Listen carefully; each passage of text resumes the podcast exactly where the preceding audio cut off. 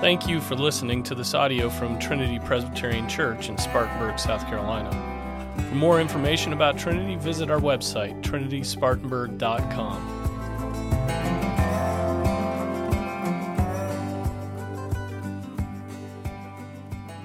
Let's open up to John 13.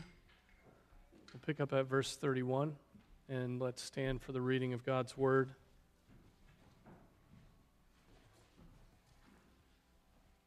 John 13, 31.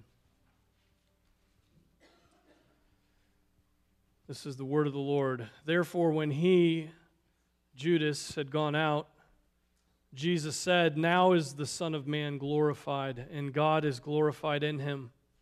If God is glorified in him, God will also glorify him in himself and will glorify him immediately. Little children, I am with you a little while longer. You will seek me, and as I said to the Jews, now I also say to you, where I am going, you cannot come. A new commandment I give to you that you love one another, even as I have loved you, that you also love one another. By this, all men will know that you are my disciples if you have love for one another. Simon Peter said to him, Lord, where are you going? And Jesus answered, Where I go, you cannot come, you cannot follow me now, but you will follow later. And Peter said to him, Lord, why can I not follow you right now? I will lay down my life for you. Jesus answered, Will you lay down your life for me? Truly, truly, I say to you, a rooster will not crow until you deny me three times. This is the word of the Lord. Let's pray. Father, we love your word. We are so thankful that you have given it to us to uh, show us yourself, to teach us about ourselves. Father, to show us the Lord Jesus Christ, your Son, and his glory. Lord, I pray as we go through this passage that you would open up our minds to understand it. And from that understanding, may we live according to what we read. Help us, Father, we pray in Jesus' name. Amen. Amen. Be seated. so, Judas, Judas, the betrayer of the Lord, the lover of money, the son of perdition, has left the upper room there's confusion inside the room, outside of the Apostle John. It seems that he's the only one who got the answer of who it was who was betraying him, and the others are confused. And um, one of those men, the devil had entered into that man, and immediately afterwards, he had fled from the presence of the Lord into the night. He goes being a creature of darkness into the darkness.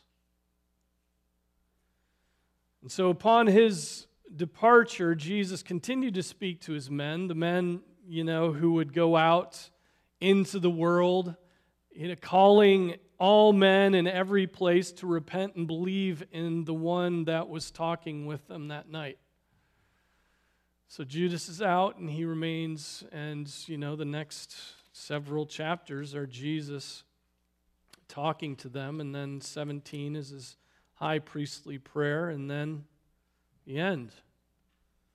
And so these words, this is his, his last words to the, the group of men that he had drawn around him, those men that would carry on his name to all the nations of the earth.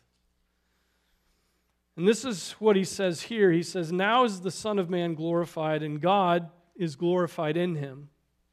If God is glorified in him, God will also glorify him in himself and will glorify him immediately. It's one of those passages where it, it, you kind of get confused about whether the him is the Son or the him is the Father, and that's just fine because they're one. Right? And it gives you the impression that, look, they're one. They, they, uh, what, what one does, the other does. There's perfect uh, there's perfect compatibility here. There's oneness. They, they um, are glorifying one another and they're reveling in their, their glory. But they're also mysterious words. Think about being there and hearing Jesus say these things. What does it mean that Jesus is glorified and that God is glorified in him and God is glorified in Jesus and that this glory is going to be manifested immediately? I mean, you, you, might think that those that went up on the Mount of Transfiguration think, well, something like that's going to happen again, and so we better be ready for it. We're going to see his glory. But it's as if Jesus is relieved at this point that Judas has left the room. He's relieved. And that the ultimate work he came to do that was given to him by his Father, which is to die for sinners upon that tree, it's going to happen within hours. It's getting close. Right? Just moment moments earlier when Judas was still there, Jesus had been troubled in spirit. Remember, it said he was troubled in spirit. Now, though, it seems he's focused on glory. He's focused on the joy that is set before him. And, um, and that joy that's set before him ultimately is his own glory, but then ultimately, ultimately, the glory of his Father. The goal of all history and even the lordship of Christ over this world is that the Father might have glory. That is the purpose of all things. That's the purpose He gave you breath, right? That's the purpose that there are worlds and stars. It's the purpose of His creation. It's the purpose of your mouth. Every tongue will confess that Jesus Christ is Lord. And it doesn't stop there, right? That has a purpose. Every tongue will confess that Jesus Christ is Lord to the glory of the Father. Right? So we'll be bowing down saying, Lord Jesus Christ. And God will be getting, God the Father will be getting all the glory from that worship of his Son. The love his Father has toward him and the loving respect the Son of God shows to the Father are now flooding his heart from being troubled in spirit, considering this, this betrayal, to now just reveling in his Father. That constant comfort that he had, the reason why he would go off, be by himself to pray, because he wanted that consolation that he got from his Father. In the cross, and then ultimately in his resurrection, the glory of the, man, the Son of Man will be demonstrated right? And notice here it says, now is the Son of Man glorified. Um, the Son of Man is, is used by Jesus, and there's only one other time that Jesus is called the Son of Man outside of Jesus saying it himself. And so this, is, this, this was his own designation. And every time you come across the Son of Man, it, it's not it's not pointing toward his humanity, it's actually pointing toward his ancient deity. Okay?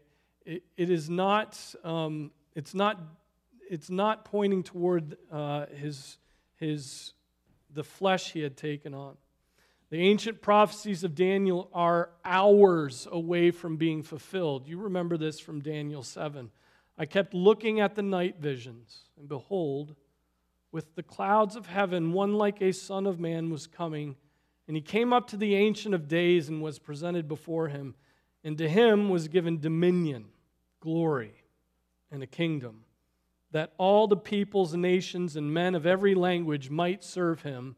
His dominion is an everlasting dominion which will not pass away, and his kingdom is one which will not be destroyed.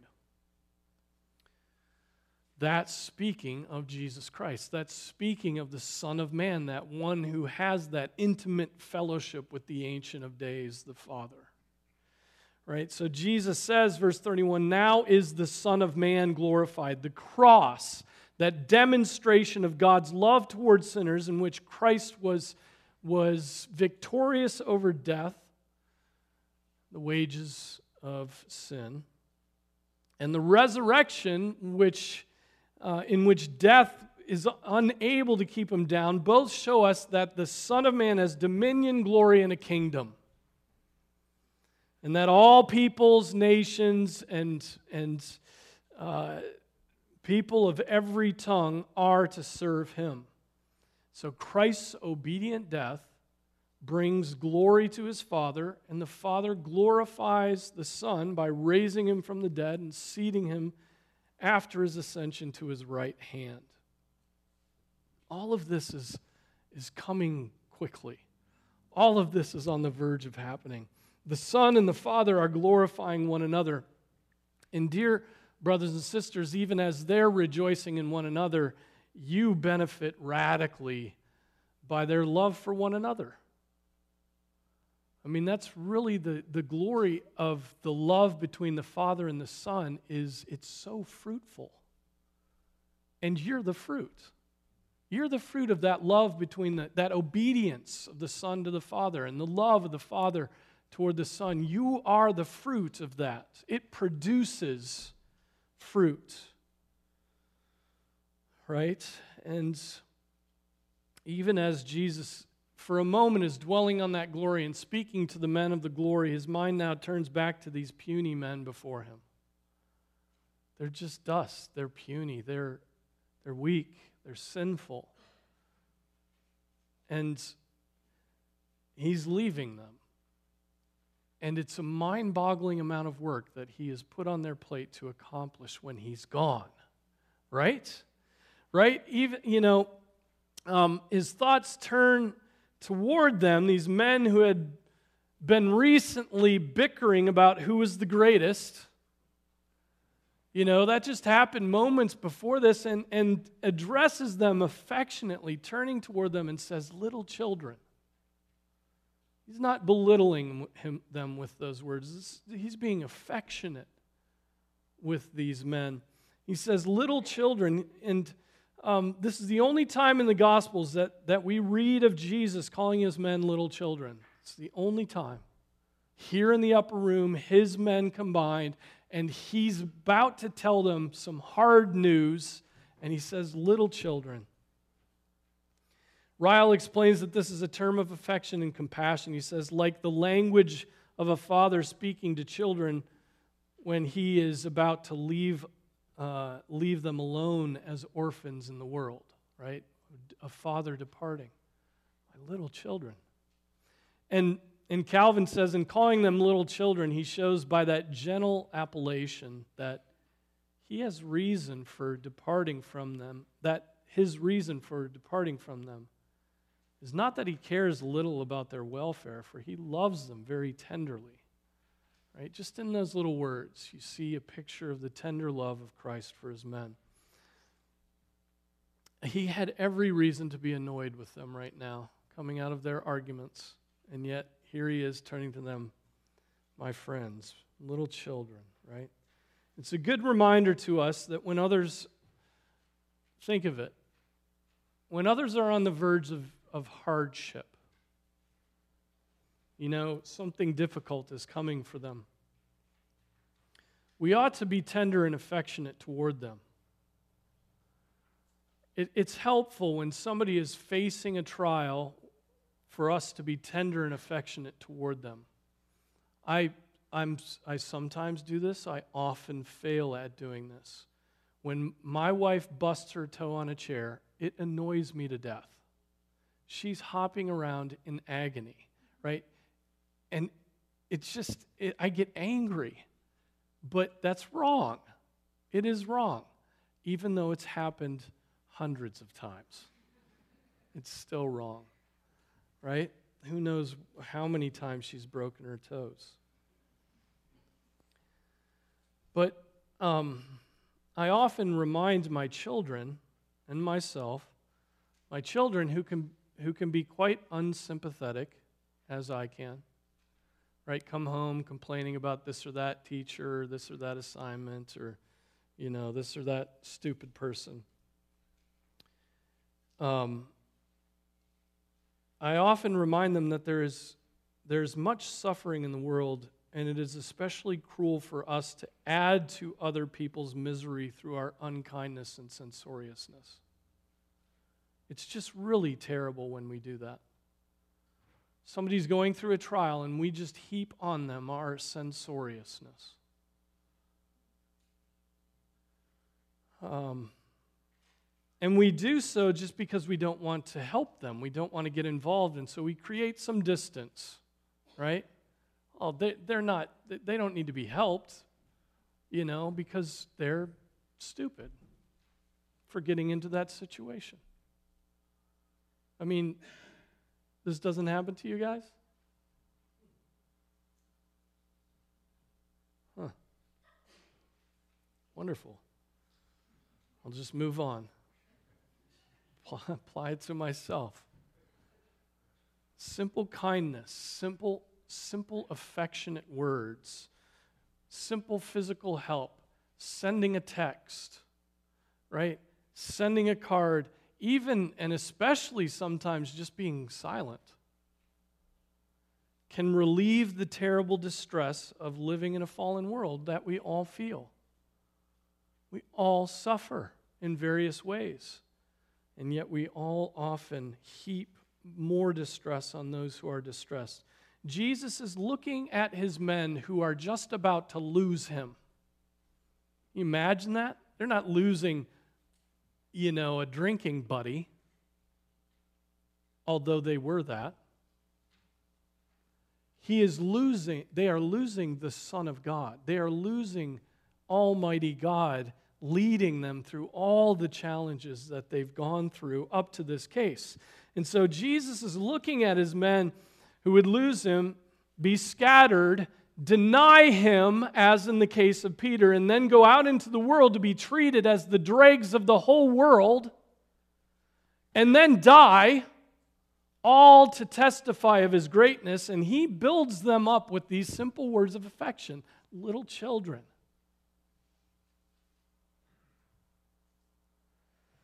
Shame on us for withholding affection toward those who do not meet our standards. Shame on us. Shame on us for being annoyed with the weak.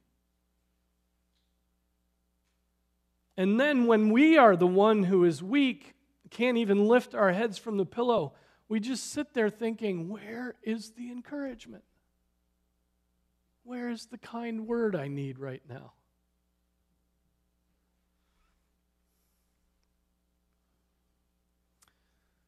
If Jesus had done that, right, withhold those words of affection, these men would, would only have known his wrath and condemnation. Instead, he was, he was a friend of sinners. Little children, I'm with you a little while longer. You will seek me, as I said to the Jews. Now I also say to you, where I am going, you cannot come. Right? He, he's, he's preparing them for something that's coming. I've been telling you that I'm going to die and then three days later rise from the dead. You haven't understood this. But the time for my departure has come. It's come. After I die, you're going to be confused. You're going to be wandering about in the wilderness. You're going to be scattered. But then will come my resurrection, and you will be convinced that I have risen from the dead, and everything will change. That's what's coming. But there's going to be some confusion in the midst of this. Be ready for it, right? Now, where is Jesus going? He's going to heaven to prepare a place for his people. That's where he's going. He would ascend to the right hand of his Father, and it was not time for these men to go there yet. They had to stay. They had to stay and glory in their suffering right? They had to endure their own crosses. They had to go out and preach the gospel and be rejected. They had to complete what was lacking in the sufferings of Jesus Christ. Jesus would go to his father, but they had to stay and they had to keep their hand to the plow. And the work, the work, amazing work, the work of God would be going through these ordinary men, called men, apostles, but ordinary men nonetheless.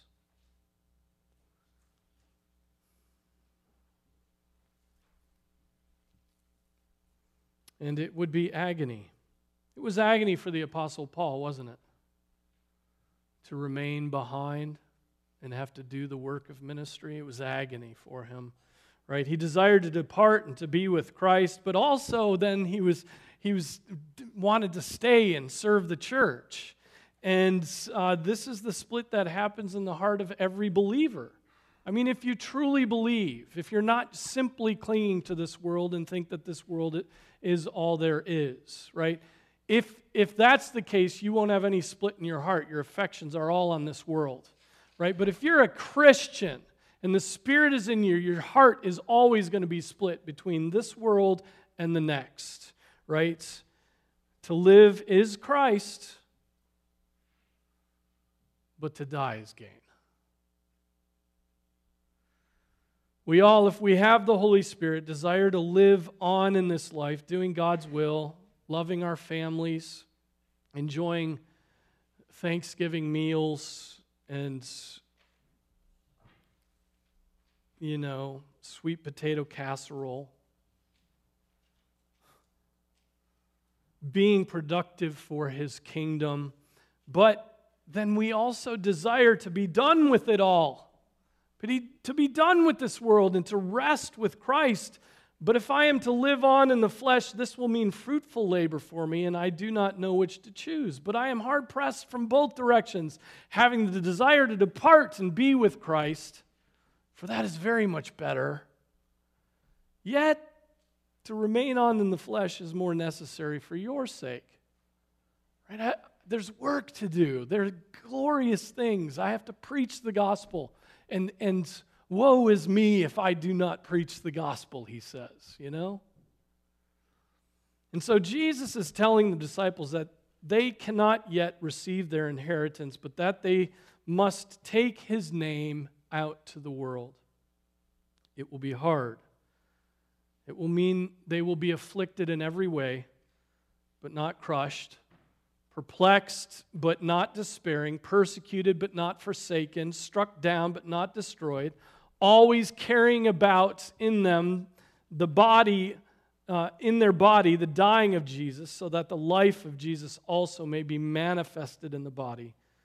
For we who live are constantly being delivered over to death for Jesus' sake, so that the life of Jesus also may be manifested in our mortal flesh. Right? That's what they were, that's what Jesus was going to send them out to do. Crushing, suffering, persecution for his name.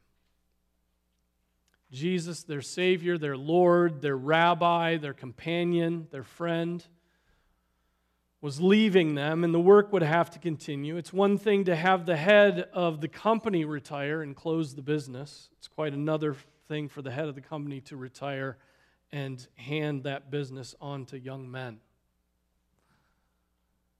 And these chapters we are in the midst of is Jesus building them up, reminding them of what is true so that they might not lose heart when he departs, when he leaves. What does he then say to his little children? He says what fathers and mothers say to their children all the time Would you stop fighting with one another and love one another? Would you stop fighting with one another? Am I going to have to stop this car? How many of you have stopped the car? Oh, yeah. Oh, yeah. All right. Yep. Good. Um, let's not talk about it.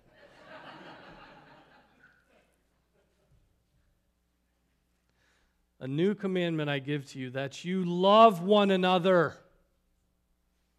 Even as I have loved you, that you also love one another.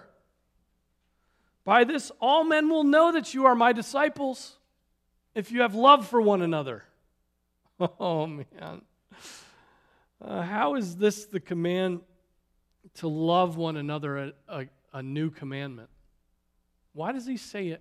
I give you a new commandment. Um, hasn't God been insisting since Cain and Abel that they were to love one another? Since Cain killed his brother Abel? Um, hasn't, hasn't God insisted on this since he gave the commandment, you shall not murder? Right? Which is not just the negative prohibition, but the positive command to, to, to love. Right? Um, since Moses wrote in Leviticus, You shall not take vengeance, nor bear any grudge against the sons of your people, but you shall love your neighbor as yourself. I am the Lord. Yeah, that's in Leviticus. And so the command to love, that's as old as the hills, right? That's been around since the beginning.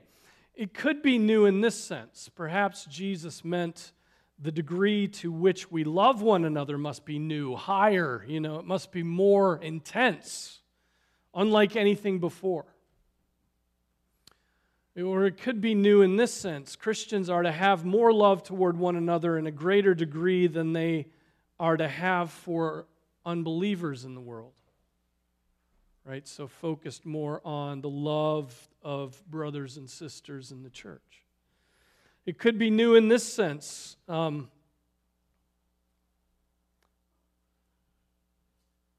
Though the command was given to the Jews that they love one another, Jesus made it more central after his death and resurrection than it had been before. Like the Jews had the command, but then Jesus takes it and like elevates this to be like the preeminent command. Could be new in this sense. Jesus used the word new simply to amplify the incredible value of love. It's so it's it's it's new, it's it's it's invested with this quality, you know, it's so important.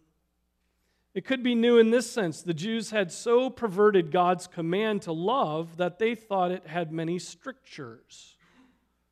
You know, they, they, they put, they said, yeah, we'll love, but, you know, not this way and not this way and not this way. And so Jesus came along and explained to them just exactly what the commandment actually meant. Thus, it was new in the sense of newly explained. And how did Jesus explain this commandment to love? He had done so several years earlier in one of his sermons. He said, You have heard that it was said, You shall love your neighbor and hate your enemy. That was the Jews' summary of God's teaching. Love your neighbors, hate your enemy. But I say to you, love your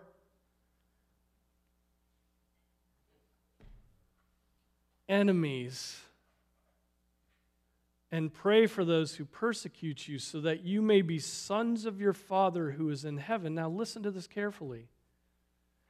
For he causes his sun to rise on the evil and the good, and sends rain on the righteous and the unrighteous. For if you love those who love you, what reward do you have? Do not even tax collectors do the same? If you greet only your brothers, what more are you doing than others? Do not even the Gentiles do that? And you're like, oh man. So that's what it means to love one another? That's the newness of the love, you know, as opposed to the old love of the Jews. That's like um, we have to love one another and hate the Gentiles and be set apart and cut off from them and cut them off. The new commandment was that we, we are to love our brothers and we are to love even our enemies. Calvin, as the goodness of God extends to the whole world, listen to that, as the goodness of God extends to the whole world, so we ought to love all, even those who hate us.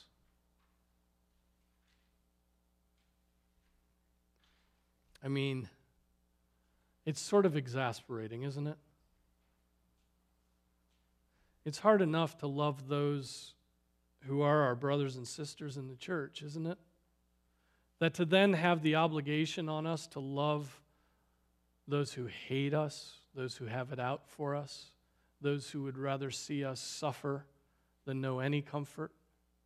It's, it's really hard, right? We, we sin against one another, and, and, and we have logs in our own eyes when we try to do surgery on, on other people's eyes, and we get annoyed, and our pride keeps us high and exalted.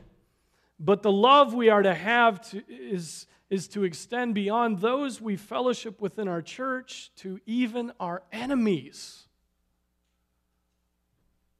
You know, and, and let's try to find some sophisticated way to blunt the edges of this verse so that it doesn't actually mean our enemies. You know, I mean, how many commentaries could I probably go to where they'd be like, well, you know, redemptive historical, this really meant that, and blah, blah, blah.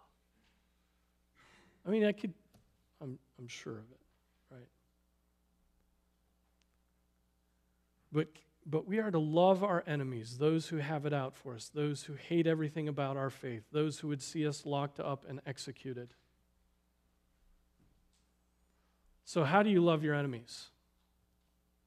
How are you going to love your enemies? Do you have enemies? I guarantee there are enemies that are against you, right? Perhaps you, you um, have buried your head in the ground and don't see them. Or perhaps you're just thinking of political categories right now, which is really lame, okay? Politics is always going to be conflict and blah, blah, blah, right? But that really has very little to do with your faith. There, I said that. I'll stick to it. But there are people who hate you. So, how do you love your enemies? You don't take revenge. When they do something that hurts you, you don't hurt them back. You don't take revenge. That's one very difficult way to love your enemy. You don't treat them as they treated you. You don't, you, um, another way is you patiently endure their evils. They come at you and revile you, and you just patiently endure it.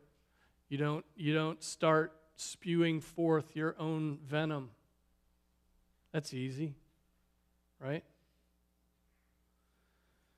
Um, here's another way to love your enemies you actually assist those who hate you by trying to relieve some of their own burdens.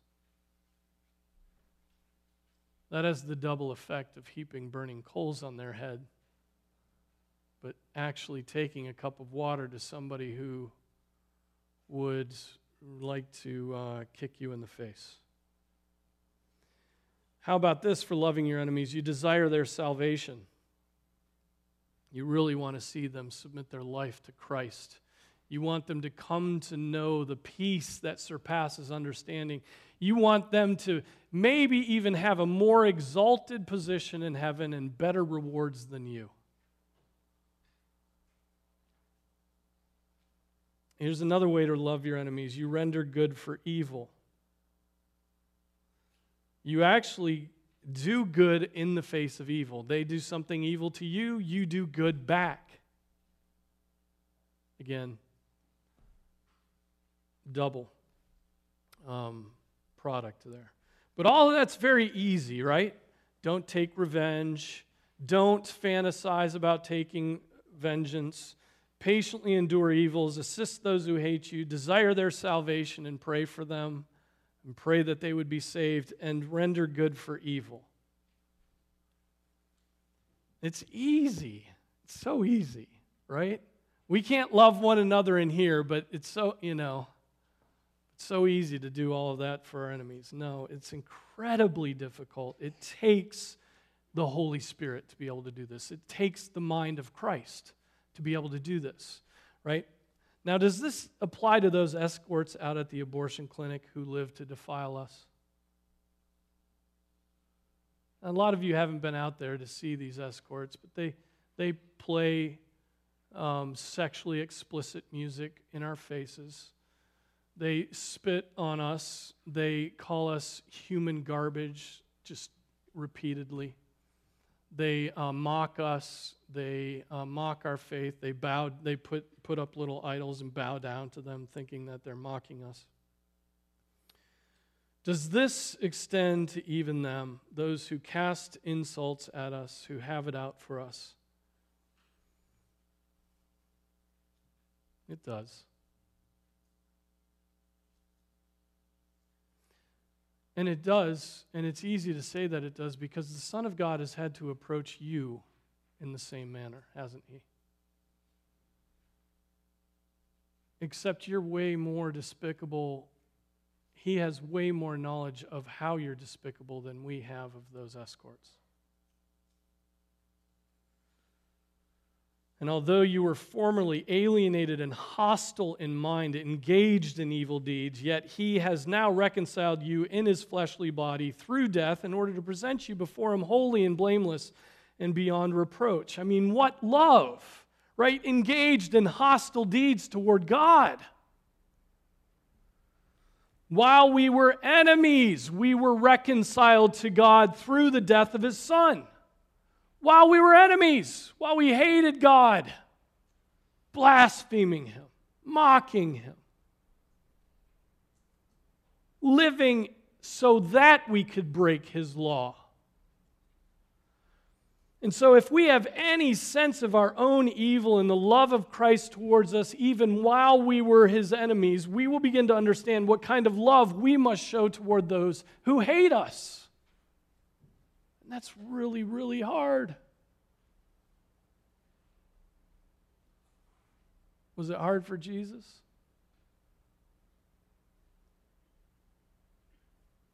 Yeah. Yeah. Yeah. Yeah. He sweat blood. He asked God if that cup could be taken away from him. He trembled in spirit. He hung on the cross and said, My God, my God, why have you forsaken me? Was it easy for him? No. Could he have failed? Absolutely not.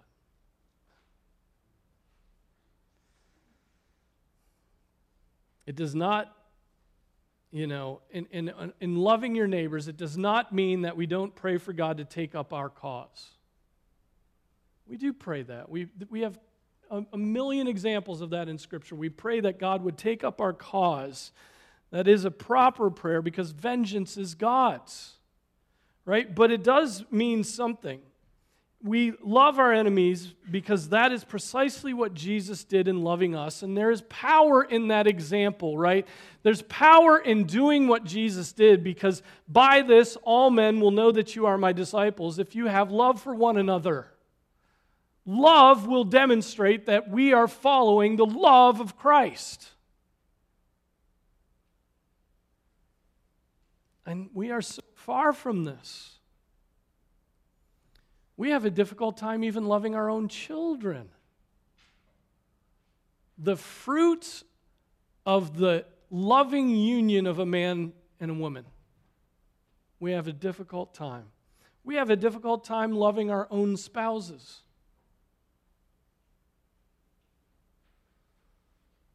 We have a difficult time certainly loving others who really love Jesus.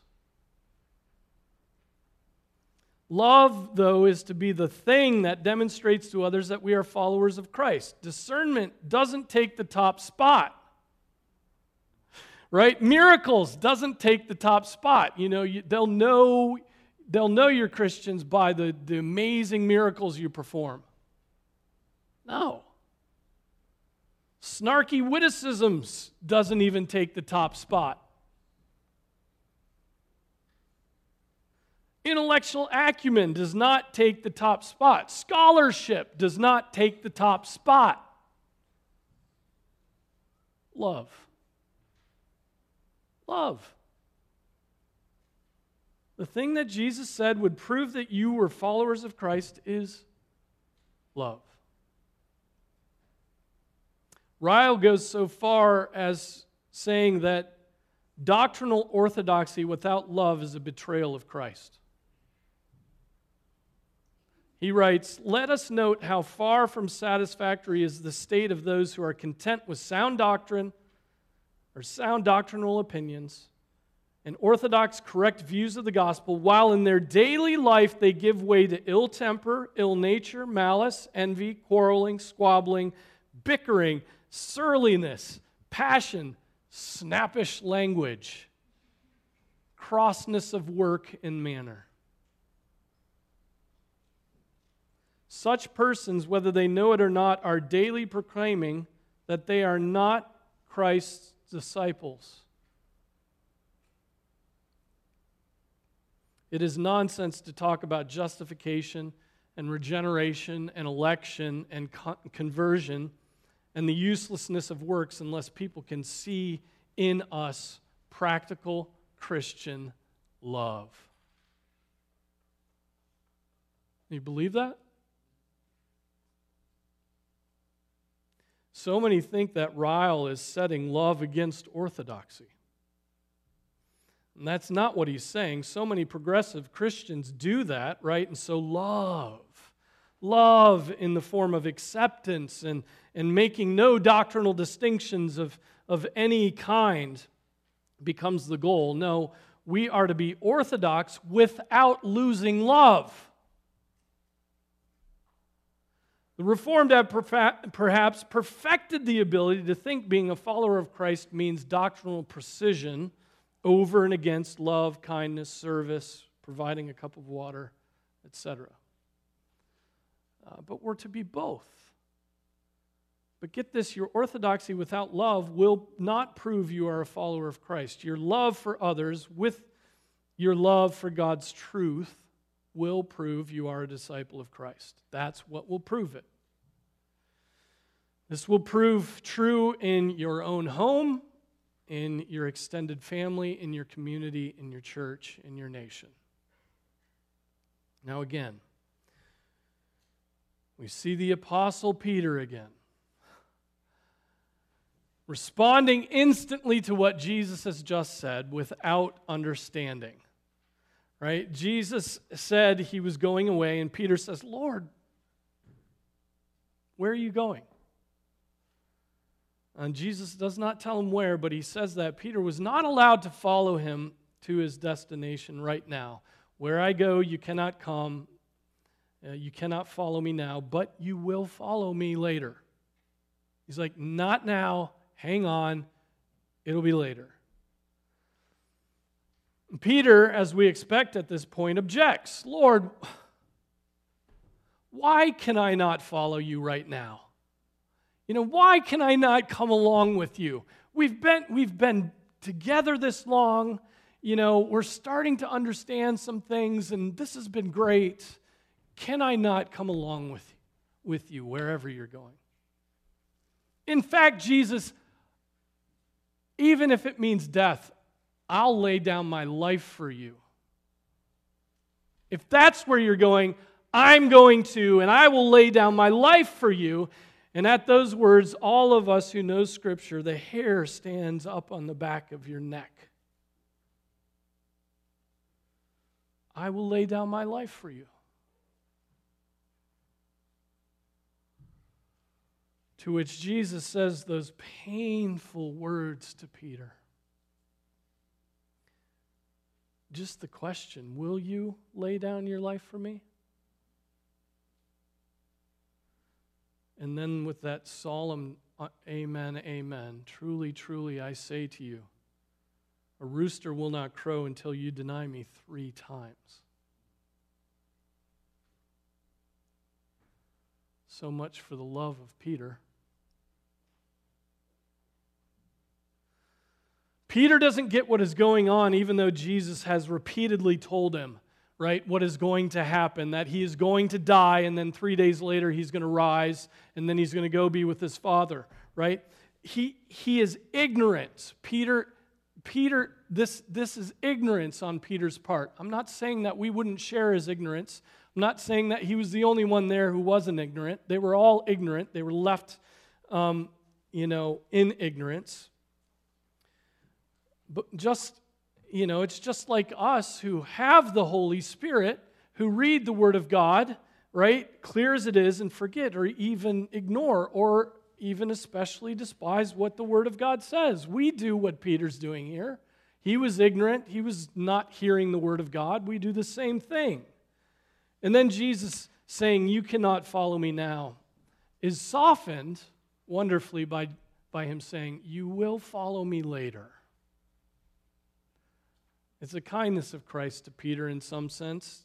Also, quite intense because following Christ's path would mean that Peter would suffer and die.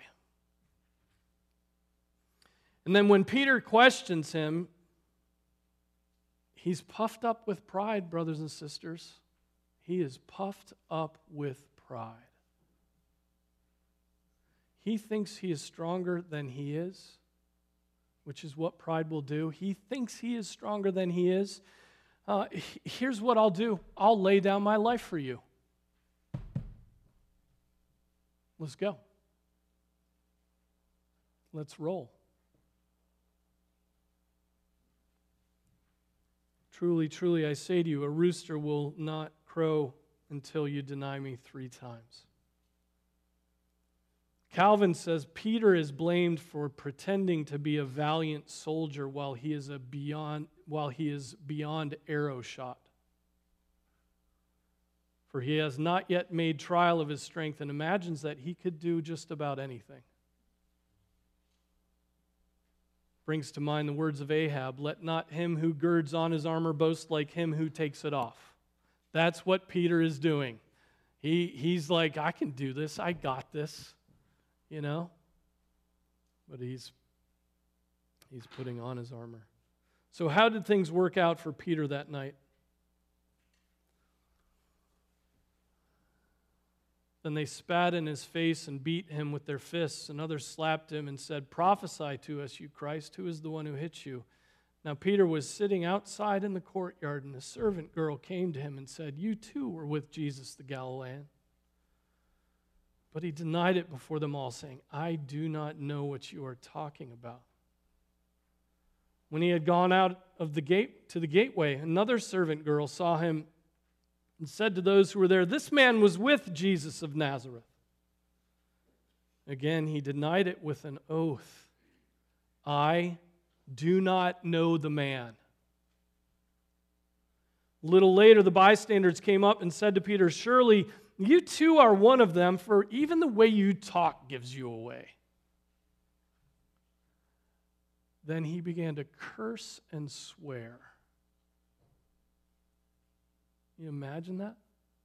He's red faced, he's angry, he's cursing, he's swearing. I do not know the man. And immediately a rooster crows. And Peter remembered the word which Jesus had said, Before a rooster crows, you will deny me three times. And he went out and wept bitterly.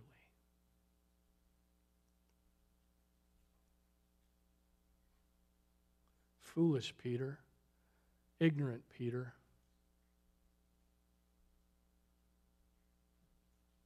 Are you trusting in your own strength? Are you boasting in it like foolish Peter was here? I got this. I'm good. I'm with you to the end. You best get on your knees and pray, repenting of what you think is your strength. You too have indwelling sin and are quite prone to both the ignorance and pride that Peter demonstrated in his boasting before his Savior. The end result was that he didn't have the strength to die with Christ. In fact, he didn't even have the strength that night to be known as a follower of Christ. In fact, he, he didn't even have the strength to keep from shouting swear words when he was confronted by their third question.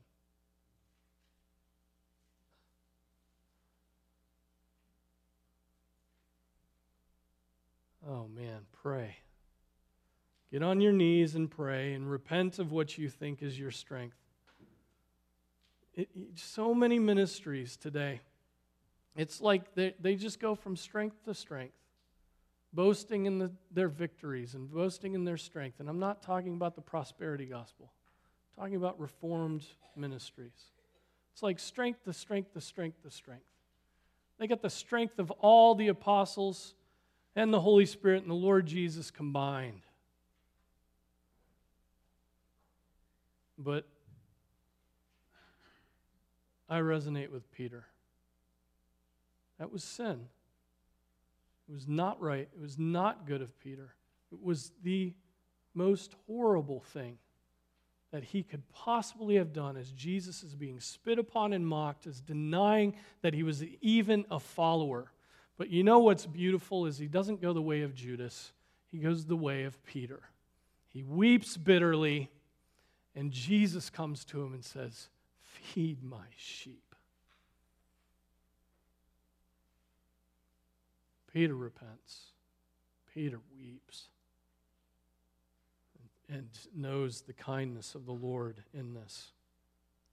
But this was not good of Peter. This was not good of Peter, and so let it be a reminder to us that we need to ask God for strength. We need to pray before we get involved in anything and start boasting about what's going to happen. Right? We need to pray because our, our faithlessness can break in in a millisecond. And so let us pray. Father, we thank you for the Lord Jesus Christ. We thank you that he is faithful when we lack faithfulness. And Father, I pray that, that we, we would study your word so as not to be ignorant, that we would study our own hearts so as to know when we are being tempted, and that the study of the word would help us during those times when we are tempted so that we may uh, use the sword of the Spirit to push back the devil. Lord, I pray that you would give us a delight in your word. I pray that we would, we would live the Christian life building up those muscles of faith by continually giving attention to you in your word, your worship, your, and, and in prayer. Father, forgive us for trusting in our, the strength of our own arms.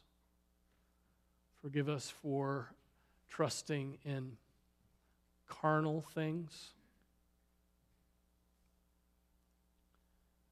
And so, Father, uh, be, be at work in each of us. We ask that you would provide the strength we need when temptation comes to find that way of escape.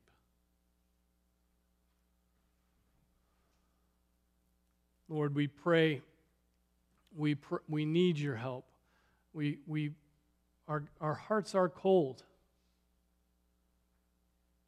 And we find it hard to, to be outgoing in our love for our brothers and sisters. And so I pray that we would start there, that we would love one another, that we would show interest in one another, that we would listen to one another, that, that we would wound one another for the, for the sake of holiness and purity true friendship. Pray that we would, we would um, weep with those who weep and rejoice with those who rejoice. I pray that we would learn sympathy toward one another. I pray that our hearts would enlarge with love. And Lord, I pray this in each of our households. I pray that older siblings would love younger siblings, and younger siblings would love older siblings. I pray that we would have words of kindness toward one another, that our houses would be filled with those kindnesses. Forgive us for, for all the filth and all the anger and, and all the complaining that drops out of our mouths, out of our children's mouths. Pray that uh, we would love our, our neighbors. We would show an interest in their lives. We would get to know them. We would talk of Jesus, talk of things beyond the weather. Father, we pray that, that we would then, Father, learn how to control our spirits, to have that control that comes by your Spirit, so that we might love those who are dead set against us, who, who would seriously delight in our suffering and our hurt. And so we need your mind, Jesus. We need the mind of Christ.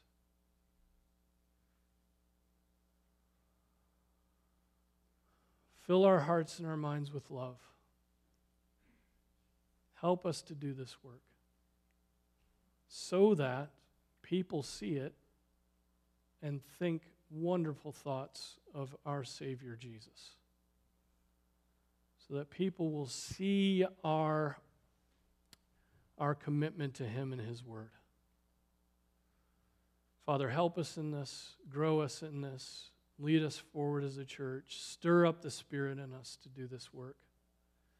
Father, as we approach this week of, of giving thanks, so thankful that we as a nation still do this. And Lord, I pray that our thanks would center upon you and Jesus and the gift of the Spirit. That we would look upon your provision, that we would feast, and that feast would be us setting our sights on the marriage supper of the Lamb. That we would look forward to the good things to come. And, and Lord, give us love around that, that Thanksgiving table. Give us love for one another. Give us good words. Help us to be courageous. Help us to, to ask good questions and engage in faithful conversation. Lord, we pray that you would be pleased with the, the thanksgiving that comes forth from our mouths. I pray that this whole week we would be telling others what we're thankful for, who we're thankful for, and ultimately that we would point to you and the thanks we have for the salvation we have in Jesus. Lord, give us a delight in this task. I pray in Jesus' name. Amen.